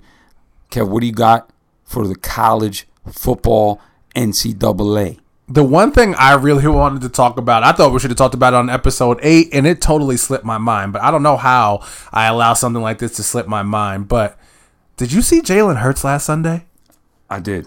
Uh, I don't. Uh, I have never. It was like two different people. He was this guy when Alabama had him. He went twenty six and two when Alabama had him. He won a national championship when Alabama had him. But he did not look like he looked the other day. Three hundred and thirty two pass yards, 100 Oh boy, I just burped right into this thing. That is awful. You can keep that in though. That's funny. But Jalen Hurts had 332 yards passing, 176 yards rushing, and six touchdowns. It, it was ridiculous. Lincoln Riley is going to go down as one of the best college coaches I've ever seen. Because first of all, he is getting pass run options. Anybody who has heard anything about any of these new offenses in the NFL, they're called RPOs. Those are run pass options. He is getting PROs, pass run options, where if the slot receiver is coming from the left, going across the field, if that linebacker goes with him, the guard's going to pull out from under him, go out to the left, and he's going to run each time. This was a wonderful wrinkle into the offense that these guys run. I just wanted to point that out. He was spectacular. He looked smooth. He looked decisive. He looks like a totally different player, and I think that's due to Lincoln Riley. And he's not in that stiff old Fred Flintstone offense that they run over there in Alabama. What are your thoughts on him, man? Yeah, I mean, you kind of nailed it. There's really not much to say. You're, you know, the way you dissect it because you, you know you played old line, so you're able to see the offense the way it plays out. Um, I didn't watch much of the game because it was a smoke show. Right. You know what I mean? right. it was. but I, I, I am I'm hyped to see them play uh you know a better caliber you know team so I could see you know how it goes down. But uh, I think Lincoln Riley is going to be an NFL coach one day, and uh, I'm interested to see how Jalen Hurts plays at the next level because uh, it's clear that he's excelling right now. Uh, that's for sure. That's for sure, man. Another thing that I had my eye on, I think everybody else has their eye on. We talked about in the last episode. I am a rank guy. I love rank games. I'm gonna watch them, and the biggest game of this weekend is coming tomorrow at 3:30 on ABC. Texas A&M number 12 versus number 1 Clemson and people are talking about it's going to be an upset the one offensive lineman from Texas A&M came out and talking about there's going to be an upset uh, a lot of trash talking what are your thoughts on them Yeah, I mean, like you said, you you more on the rank guys. I, I kind of like to look at the little the little small fish. You you're what I mean? watching Pac-12 games at midnight Yeah, yeah, yeah, or or Charleston, Southern, and South Carolina, or something like that. You know, a little little Memphis and Southern U. I'm about those small schools. Um, so I don't pay much attention. I mean, I know the big schools are the big schools, but everybody else is watching those games. I like to look at the little guys. okay go ahead man Um, well, I mean, I'm just saying in general. You know what I mean? Oh, So- oh, okay. I thought you had something particular to hop right into. My Oh, bad. I, I know I, I'm lined up, man. I'm ready to go, but I, I was just feeding off of what you were saying there, as far as uh, the big the big schools. right. So you're on the lower end. I stay on the higher end. For the most part, you know what I mean. Doesn't get doesn't mean I don't get involved in watching the bigger games. It's Right. just that my interest is more on the little guys. Okay. I like to find the diamond in the rough. No problem. No problem.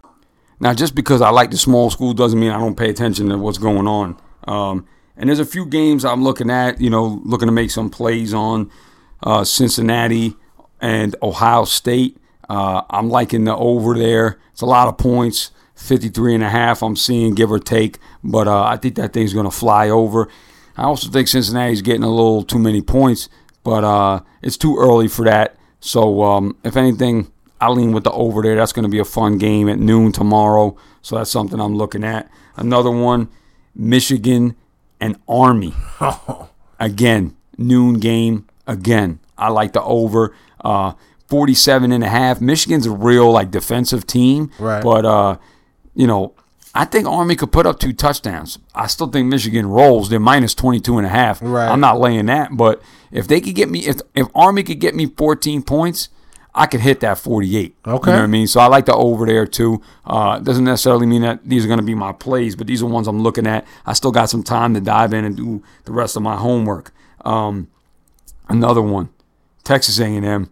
You know, I, I can't believe they're giving this team 17 and a half points against Clemson. They almost beat them last year. Right. You know, so uh, the other the thing that kind of scares me off uh, something I, I spoke to a few friends about and one of them is um, this the only thing that's worse than a big favorite is a trendy dog and i hear a lot of chatter about texas a&m and these 17 and a half points Okay. and the reason i say that is because if everybody likes the underdog in my history the underdogs get smoked Okay. in that situation You did. Um, you mentioned that earlier. yeah, I have. I, I haven't been on that side as of recent because I'm I'm attentive to it.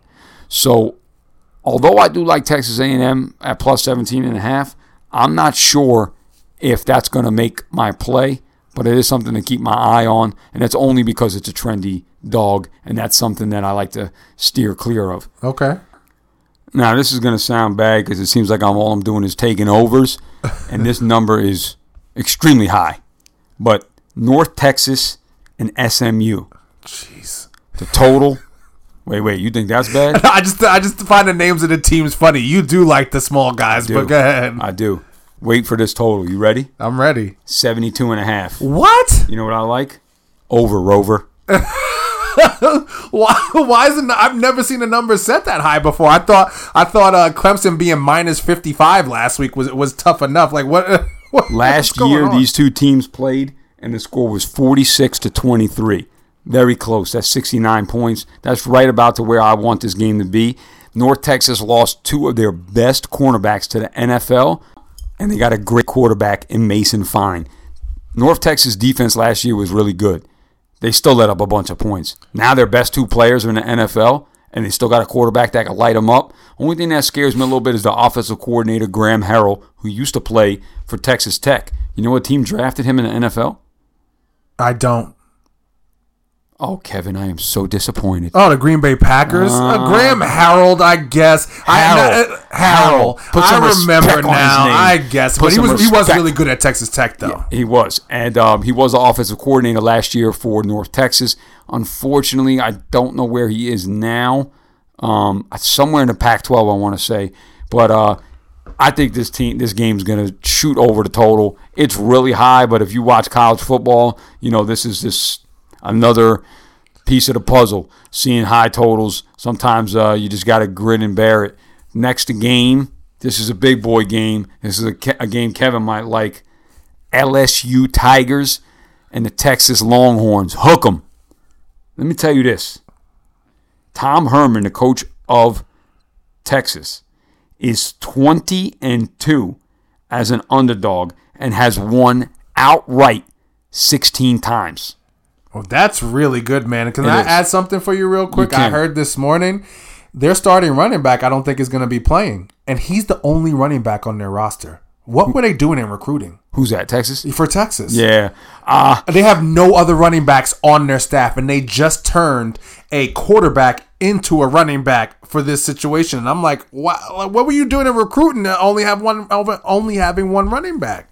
I didn't get that. as of recent, I was talking to a buddy of mine uh, and a listener. Shout out to Josiah. We joked around that we don't have a college football team, and we joked and we said we should pick one.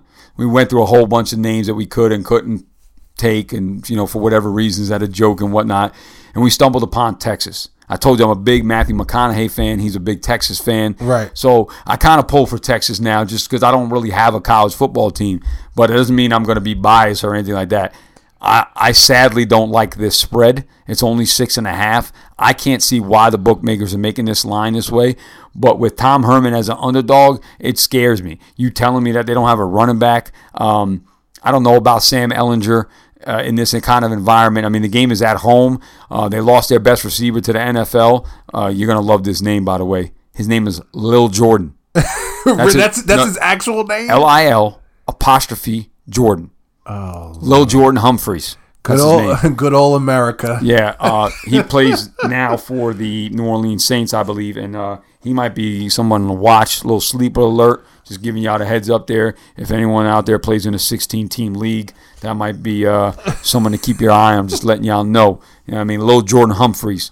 But uh, yeah, I don't know about this. I don't know about this game here. Um, sometimes, like I said, when you have two things going one way or another, uh, it kind of leads me to just popcorn game. I just want to sit back and watch it, and uh, I just want to root for Texas instead of putting any wager in on it. Right. aside from that, though, man, those are really the games that I'm just kind of focusing on. And uh, if I'm up late tomorrow night, uh, I'm gonna be watching a little bit of Washington Huskies and Cal Golden Bears. Okay. Washington's minus 14. I think they're laying way too many points, but Cal, Cal's booty juice to me.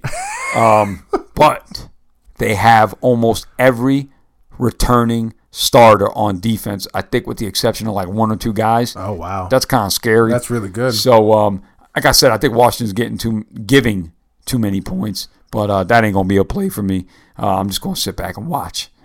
You got, Got it. anything else on college football? I'm all good, man. I'm ready to go. We're gonna move it up to the big boys. We're gonna run down the list here. Okay. Some of these games, guys, we're going to dive into. Some we're just gonna be brief, and some we might not even talk about. Absolutely. We might just move right past it because neither of us care at all. So we'll get into each one as we go along. I'll shoot them to you. We discuss, and then we'll see. We'll go from there. Deal. Let's, let's get it. All right. So first up, Atlanta at Minnesota. Atlanta getting plus four on the spread. They're also plus one eighty five on the money line. So what are you thinking to- about that? total sits at 47 and a half. Yes. So where where are we at with them? How are you feeling about this game? First off, give us the update on Julio. Yes, big deal. Fantasy alert. Fa- uh, Julio's talking about not coming out and playing this weekend. So far, they've been in a contract negotiation since last year. He got a three and a half million dollar bump last year. Cordial, and they're both working on it. But Julio, I guess he's getting a little testy now. He's like, "All right, I've been real patient. I've played. I'm the leader in yards in the NFL for the last however many years, and I want to get paid." And he's saying, "If you don't pay me, I'm not playing." So that's where we're at right now. So that could affect uh, fantasy. So you have Mohamed Sanu. Excuse me. I was literally choking on my water, and I was trying not to cough into the microphone. You should. I was Yo, bro, dying, and Kevin was talking about Julio I, I was talking about Julio Jones. I should have been giving this guy the high. almost lost your co-host. you got to keep that in. Don't don't cut. That. Jesus. Excuse me. He he got tears coming out of his eyes. He was legitimately choking. Like, Woo. oh, that's a All right, problem. You got to keep it in. All right. So, how you feeling about Minnesota, Atlanta? Even with Julio going out, I still kind of like them personally. But go ahead. It does affect the game. No Julio, no play. Got it. If he don't play, I don't want nothing to do with this. Um, as much as I'd like the Atlanta Falcons this year, uh, unfortunately, I only got Calvin Ridley's only player, and and I think I only have him in one league, maybe two. I got to check. Uh, I got a bunch of leagues going on. Oh, right. But anyway, here, um, you already know I'm not a fan of Kirk Cousins. He's bum juice. Neither am I. But uh, this is going to be a little bit lean towards Atlanta plus the four. But if Julio doesn't play, I want no parts of it. I don't trust uh, Kirk Cousins. But the rest of this Minnesota team is pretty good. But I could see this being like a 23 to 20 game. Um, makes me lean a little bit more towards the under, only because I, I do think that Atlanta's offense is high power, but not against Minnesota's defense. So this is really like a kind of like a pass on this, but uh, I do like Atlanta plus the four points. with Julio in the game. With Julio in and the also keep in mind Stefon Diggs is still questionable and I saw that is too. leaning towards not playing this week. So I think that also affects the number. So if they're both without two uh, two of their biggest dogs, I don't know if that equals things out. Obviously, I think Julio weighs uh, harder than than Stefon Diggs does. Yeah, absolutely. But we see what happens. I do like Atlanta. I'm Yeah. with you. I'm leaning towards Atlanta in this game. For fantasy purposes, uh, I would have Julio take a seat, so that means Calvin really gets some more points for me. I have him in a couple For my pocket and the wallet, I'd like Julio to play because then I might make a little wager on that. But keep in mind, people, by the time you hear this, it'll be Saturday. Um, this is one of those games where it's tough to take early. I would like to fire on this bet right now because if Diggs doesn't play, I could see this thing moving down to three, three and a half. Okay. But then if I do that and I take Julio and then Julio doesn't play, I think it shoots back up. So this is going to be one of those games where I'm not going to like the line I get. Uh, and I got to bet it last minute, so this most likely will be a stay away. But I do lean towards Atlanta plus the four. All right. Next up, Washington, Philadelphia, 1 p.m. Washington getting 10 points. The money line plus 380. Then the points for the game, 44 and a half. Philadelphia's going to win. I don't even care about the points. I don't want to talk about it too much, especially it's a division game. Uh, Washington is always going to play them better than they'll play anybody else along with Giants and Dallas. But go ahead. What are your thoughts? So uh, I'm with the Eagles too. They're going to win the game. Um, Washington plus nine and a half, plus ten, somewhere around there. I think it closes at ten and a half. Uh, I like the points with Washington. The defense is too good, um, and I like the under. Something I told Kev earlier is that if I like the under, that usually makes it easier for me to like the dog as well. And just hear me out here, guys. If you feel as though the game isn't going to have a lot of points, why would you not side with the team that is already getting points? Right. If you feel like the score is only going to be 25 total points scored, why would you not take the team getting the 10 points? There's not going to be a better chance of covering that spread. Um, this is going to be a stay away from me because I don't really like to wager on divisional games too often unless I'm taking the total. Uh, 45 and a half, 46, somewhere around there. That's a little, right where I would put it, and it's right where I'm uncomfortable. I do lean under. I do lean towards the Skins covering, but Eagles are going to win this game. Uh, they're either going to squeak by or they're going to smoke them. Right. So uh, I want no parts. I got a bunch of Phillies players in my fantasy team, so I'm just going to sit back and root for that. Sounds good. Next up, Tennessee, Cleveland, 1 p.m. Tennessee getting five and a half points. Money line plus 250. I think Tennessee has a really good defense, but I still, but I think their offense, speaking of Tennessee, is going to have a really rough day. Mariota's going to get sacked a lot. Cleveland's going to win this game pretty handily, but I still think that they have a, a trouble passing the football. Go ahead. way too many points. Uh, I like the under. Tennessee's going to struggle. Uh, like you said, they got a good defense. The Browns got a good defense. This is like, this is like under city for me right here. Okay. Um, and the saying with taking an under is, you're always winning until you're not. and if Right. you think about what I'm saying, think about it. You take an under to score 0-0. You're winning All right. Until it's over. Right. And then the game, and then, and then Until they score more points. Exactly. So uh, I think that's going to find a way to make my card. Again, it's still a day or two away, so I got to do a little bit more homework on that. But I think that number is way too high right there, and uh, I'm gonna be I'm gonna be going with the under there. But uh, as far as the side goes, I'm not messing with it. Uh, I think Cleveland could win the game, but I could see it being like a 24 to 20, you know, 17 to 20 type of game. So uh, yeah, I'm not messing with it. Kansas City at Jacksonville, 1 p.m. Kansas City given three and a half points. I think Kansas City struggles uh, offensively. They struggled last year versus Jacksonville. I think Jacksonville was the only team to hold them without a touchdown last year. So make sure you keep that in mind, ladies and gentlemen. I think Jacksonville comes back and plays even better. Leonard Fournette is healthy. They have Nick Foles, who's going to be a really good quarterback for them. I don't think he's going to like burn up the league, but I think he's just going to play well enough to get this team uh, uh, into the playoffs and- and give themselves a chance to win. I think Kansas City has a tough day, but. I will say I think Kansas City wins this game. Uh, you know, Patrick Mahomes, Tyreek Hill, Jalen Ramsey has a lot to, you know, has a lot to do with that of how good Jacksonville is, but I still think Kansas City comes out with the win. Yeah, um, a lot of people been asking me, and they're saying why is it's because a lot of times teams that play against Florida teams in the month of September struggle. They can't deal with the humidity down there. These Florida teams been practicing in it. They know how to deal with it. So uh, that's that's factored into this line right there. I think that you know the Chiefs should be minus seven and a half, minus eight.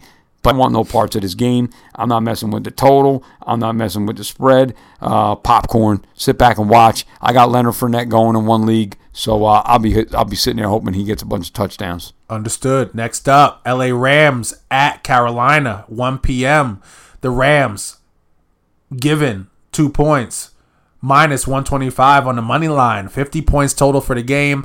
I'm obviously staying away from everything from this game. However, this is a game I can't wait to watch. There are so many good players. You have, if you have McCaffrey, if you have Todd Gurley, seeing what's going on with the need, Cooper Kupp, uh, Robert Woods.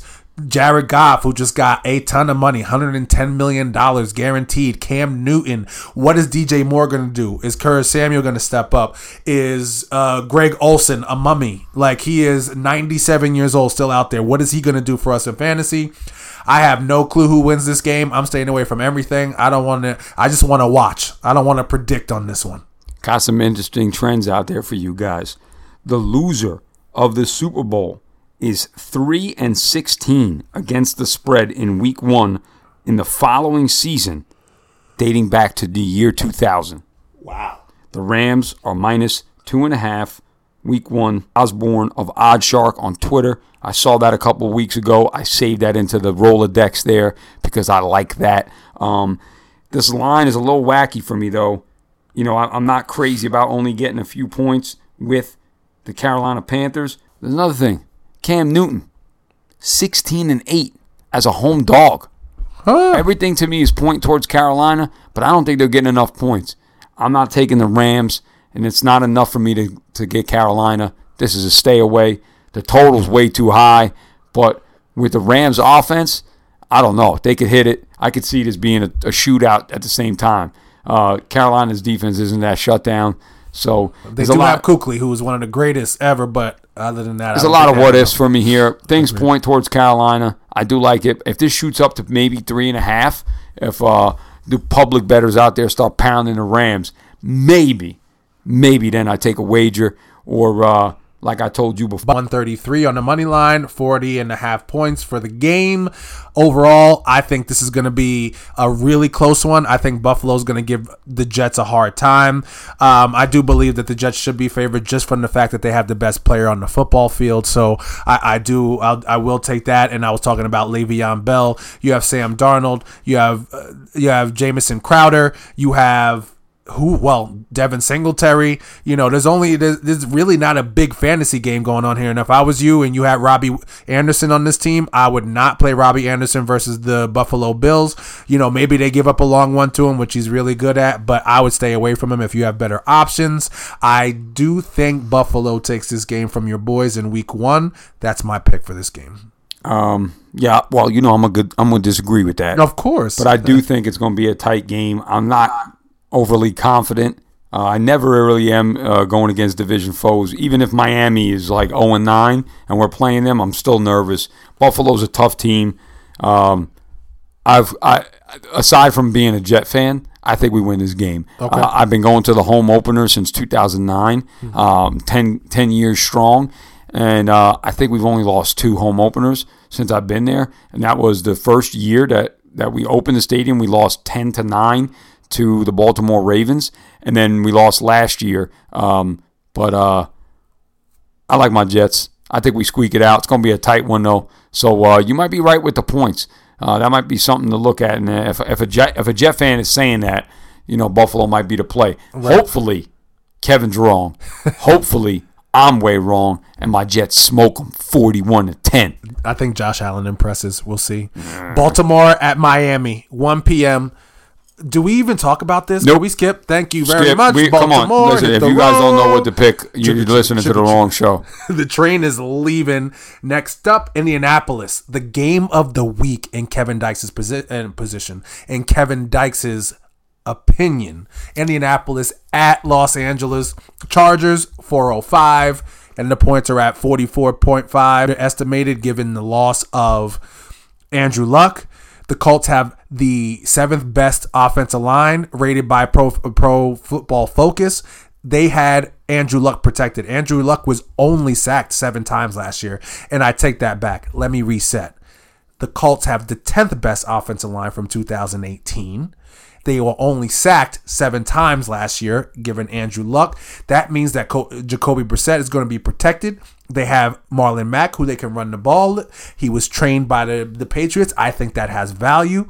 I, I just think they have the best coaches in the league. That's why they won this much, of, along with having a great quarterback. But they trained this guy, and then he came in here. He had all of camp. Andrew Luck didn't take any snaps from him. He's prepared. They're going to come in, and I think they beat them outright. And even without the points. So if I was you, I'd take the money line. I'm ta- I would take the points. I would take it all. I don't care about the over under. I think they come through. I think they win this Sunday, and I think it's going to be a good game. I don't think it's a blowout by any means, but I think Indianapolis comes out of this game. I think uh, people are overlooking the Colts. Uh, they think just because Andrew Luck isn't there, because two years ago how bad they were without him. Um, this is a different team. Their defense is bolstered. You know the wide receiving core is better. The running backs are better, and Jacoby Brissett is no bum. I'm high on Jacoby Brissett, and I'd have to agree with Kevin. I might not say that they're going to win this game, but I think they're going to keep it close. Um, I like them with the points. And uh, this might be a game I wait until last minute to pull the trigger on because I'm seeing it at six, six and a half, upwards of seven. And uh, if I can get anything above seven, seven and a half, I'm all over the Indianapolis Colts. But other than that, I'm going to stick with it, and uh, I'm just going to take the Colts with, with the points. And just to bolster Vince's uh, statement on the defense, they were 11th overall in total defense last year, 16th in pass yards, 8th in rush yards, and 10th in points. That defense is legit for the Colts. We'll see what happens. No Melvin Gordon. Are you kidding me? This is going to be a problem on Sunday for them. We'll see. Next up, Cincinnati at Seattle. Skip it. Seattle. Russ is coming through. Will be up doing her one two step up in the box. It's over. Uh, Seattle's taking over that game. No need to talk about it. Take Seattle. See you later. Giants and Dallas. I find this one pretty 295 and the points is 45 and a half. Always give each other a rough time. Every once in a while you'll have a blowout. I am particularly nervous though about the Giants defense. They're young. I don't think they'll Dallas's defense is legit. They are a problem. And I think Dallas wins this game and I think they win it handily uh, by the end of the game, but I think early on it's going to be a problem. This I, I just truly believe in the Dallas defense, but I think the Giants have a chance to may, maybe cover. Maybe Okay. I think that I think the uh, the defense has a problem towards the end. I went too long there, but go ahead. Last year, the New York Giants lost eight games by seven or fewer points. The New York Giants were six and one against the spread as a road underdog last year. That's really good. That's very good. That's better. that kind of stuff scares me. Divisional game scares me. I think the Cowboys roll, but all the stuff that I'm reading is pointing towards the Giants covering. This is a stay away game for me. Uh, I do think the Giants could squeak out a cover. They're the one team that I think is just horrendous, but they find ways to stick around. The last time I said the Giants were going to be booty juice, they won the Super Bowl. That's what this team does. So uh, they find ways to win, and uh, I'm going to find ways to stay away from it and just watch. Um, I don't think I have any Cowboys players. I'm trying to think. I have Gallup. You have Gallup. I think I have him in one league, but I don't think I'm starting him. So I'm just watching that game. But I think the Cowboys win. Next up, what we got? Next up, Detroit at Arizona, 425 on Sunday. Detroit giving two and a half points, minus 137 on the money line, 46 points total. I think Kyler Murray has a really big day. If he's on your if, if he's on your team and maybe you went with him, I think you should be confident that he's going to play well. Uh, but I do believe in Matt Patricia as a defense coordinator. I don't know how I feel about him as a head coach. So I think he will have his guys ready, and he has he has some good talent over there. But they are missing Davis, their middle linebacker, uh, and Detroit's also missing their center Rag Ragnow. Uh, so that is a big deal for them. But I think Arizona keeps this one close with a chance to win at the end.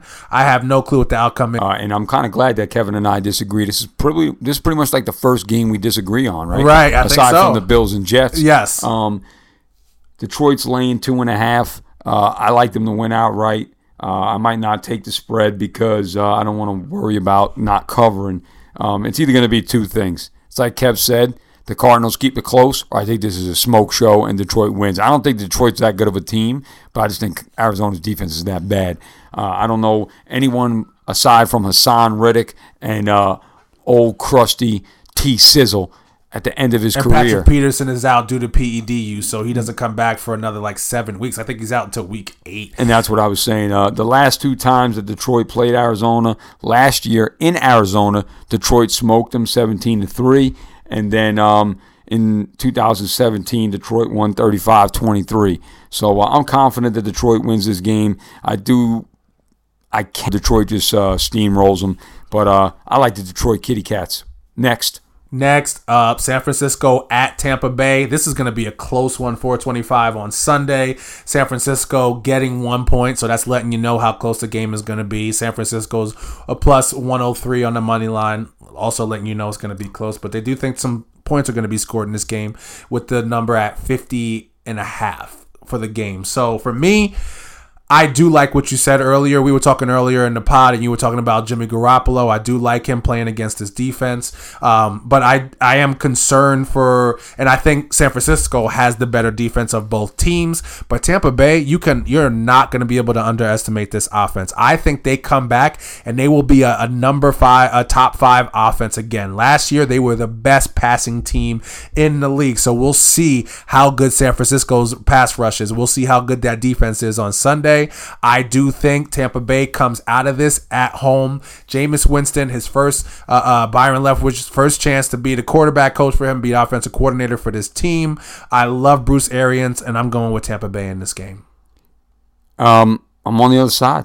I like San Fran. Uh, I think they got what it takes to win. I love Bruce Arians, though. I really do like this guy. I wanted him to be the Jets coach. I said it before in the pod. I'm just hoping for a bunch of points.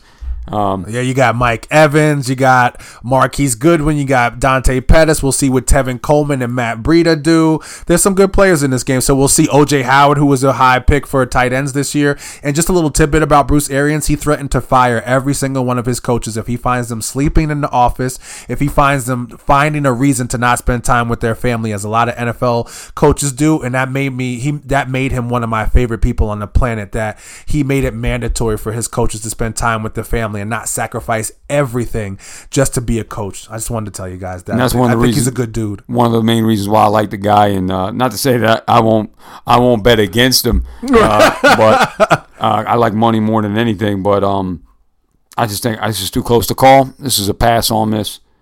Next up, Next up, Sunday night football. yes, the big one, and they made sure that they Surprise, surprise! Look who's on prime time. The Stillers Uh, and the, and that other team. What's up? Oh no, I was. I, I didn't know if you were going to keep going. I Uh, I, well, I, I could keep going. Trust me. so Pittsburgh at New England, eight twenty on Sunday. Pittsburgh getting five and a half. Pittsburgh plus two hundred five on the money line, forty nine in points. I think this is going to be a close one. I heard a stat earlier that said that in their last nine games, Pittsburgh has covered as a dog seven times out of those nine. But the two that they did lose, they lost to New England at home. So, what do you say about that, man? I don't know. Obviously, I'm taking New England in this. I don't care what anybody says. They're wonderful at home. Tom Brady is 18 and 0 and gets these guys at his own house. I don't know what else to tell you. Hasn't lost to them, bro. it's hard to bet against those boys up there in Boston. Um, I do like the points with the Steelers. They're not gonna. I feel like this is a game where you take the Steelers, they keep it close the whole the whole game, and then some fugaziness happens, and the the Patriots cover the spread at the end of the game. And they march down the Yeah, field. Had like gonna- a 14 play drive. So, um, yeah, I'm gonna I'm not gonna play it, but I, I do, and I'm not saying it's because I hate the Patriots. We know that. Listen, I hate the Patriots. I can't. So I will not be afraid to take them as much as I despise them. Okay. But this ain't a spot because I like Mike Tomlin and I can never get McDonald going. So that's what I'm going to be rooting for: a bunch of Vance touchdowns. Uh, and I got James Conner in another in the uh, in our um, listener league. Oh, okay. So I'm kind of rooting for Pittsburgh here, and because I hate the Patriots, so everything points to Pittsburgh. I'm not going to bet on them just because of that. But Pittsburgh is my play. Got it. Up next, Houston at New Orleans. Monday Night Football. 7-10 on Monday. These are the Monday night games. I love when they do the doubleheader on Monday. I do. Although I can't make it past the first quarter of the second game. No way. I feel like can't- I'm watching even- Golden State and Phoenix play on a Tuesday night at 11 o'clock. Give me a break. You West Coast people, I'm so jealous. You get to watch all the games. You can you imagine sitting down at 5 o'clock eating dinner and watching a game? That's awesome. and I feel like they do everything. I feel like a the East Coast is like being a lefty in the world. Yeah. Everything is made for right-handed people. And I feel like when it comes to sports, I feel like sports are put on television for all the people on the West Coast and they forget about us here. We don't get to watch LeBron James. We don't get to see Philip Rivers play. Well, it depends. Oh, in this situation, we won't see the the we won't be seeing Denver and Oakland, but I don't know. Don't forget about us. Put them on a little earlier, you know? You know what? We say that, but from what I've been told, the West Coast folk, they don't like having to rush home from work to watch a game or having to wake up at 10 o'clock in the morning to watch a game. I'd See, rather. yeah, I know. See, like you and me are early risers. I'm Right. cool with that. Like I love when we have the London game and it's on at nine o'clock in the morning. One I'm my watching, favorite things. I'm watching football and eating pancakes. Like that's my favorite. But those dudes over there got to wake up at six o'clock in the morning for that. Right. Now for you and me, I'm like six o'clock in the morning is football on. Right, Like, yeah. I love it. You know, so uh, like when you're talking about the USA basketball team playing China at eight o'clock in the morning, my first thing is like, wow, I you know I can throw a little something something on the game and watch it. Getting back to what's more important here, Monday Night Football. Houston, New Orleans, Houston getting six and a half points plus two. two uh, uh, Houston is one of my picks to win on the road this week. I picked a few teams so far on the road to win. I think Houston's going to be that. New Orleans has been disappointing in opener, especially la- after last year. I don't even want to talk to the New Orleans Saints. How you lose to Tampa Bay on opening night? Get it together, bruh. But I think Houston comes out in this one. What? you- and 9 against the spread in weeks 1 and 2 since 2014. Notoriously slow starters. 3 and 13 against the spread in weeks 1 and 2 since 2011. Wow, that's a significant amount of time. It is. And last year a lot of people were burned by the New Orleans Saints, myself included. Me too. Survivor pool done week 1. Very upset. the whole pool ended probably that day. Everybody that's listening to me, Houston Texans, give me the seven points. Give me the six and a half. Hopefully it goes to seven and a half. Give me that. Houston Texans. Agreed. Next up, Denver at Oakland, 10-20, Monday night. Really close game. Denver only given one point, so it was almost a push. Denver minus 113, and the number for the game is 43. Um, I can't wait to watch this. I think Denver's defense is going to give them a really, really hard time. I don't know what to expect from Joe Flacco. Does Sutton show up and, and, and solidify himself as the number one away from Emmanuel Sanders? Who is Emmanuel Sanders? Is he still the number one guy? I don't know what's going on. Most of us don't at this point in time. So it's hard to predict anything because we don't know who's who. It, it usually takes at least uh, two to four weeks for these teams to iron themselves out at the beginning of the season. They're all rusty, staying away. I have no clue what comes out of this game. I, I don't. I don't feel like I have any kind of any lean one way or another. So I have nothing to say about these guys. Yeah, um, this game is gonna be on way too late, past my bedtime. Uh, I'm gonna be I'm gonna try to fight to sleep and watch it. But uh, these are two teams that I don't know what's going to happen. You broke it down pretty good. What's Joe Flacco going to be? How's this Raiders offense going to be? Um, I just want to watch the game and have and, and, and chill out and, and root for uh, crusty feet Antonio Brown to get a bunch of touchdowns in the listener league. Yeah, so I'm just to be watching the game, falling asleep with the remote in my hand. But that's about it, man. That's it for that game for me. And that's it for us today. No bullpen for you guys today. We didn't want to force it today. We didn't have anything that came up naturally during conversation, but I'm pretty sure we'll follow up with one next week.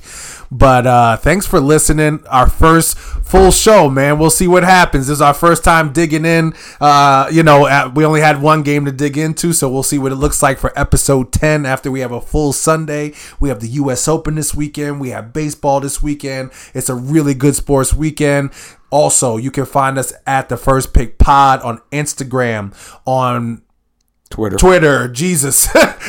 You can find us at the First Pick Podcast on Facebook. You can find me at Biggest Boss 76 on Instagram and Twitter. Where can they find you and where can they listen, Vince? You can find me at Vinny Goombots on Twitter, on Instagram, and you could listen to us on Spotify, SoundCloud, Apple iTunes, Podcast Addicts, and my favorite, Podcoin. Thank you guys for listening to episode 9. We hope you guys like the new format. Please rate and review us on iTunes. Um, and if you like the format, if you don't like it, let us know. Yes, we need to Um, know. We trying to we want we want you guys to like what we're putting out there, and we're gonna be messing around with some things. We might listen to it and might not like it, so we might switch things up. Maybe next week we spend a little bit more time on the NFL. Um, good luck with your fantasy. Good luck with your survivor pools. Good luck with your bets, and thank you guys for listening to episode nine of the First Pick podcast.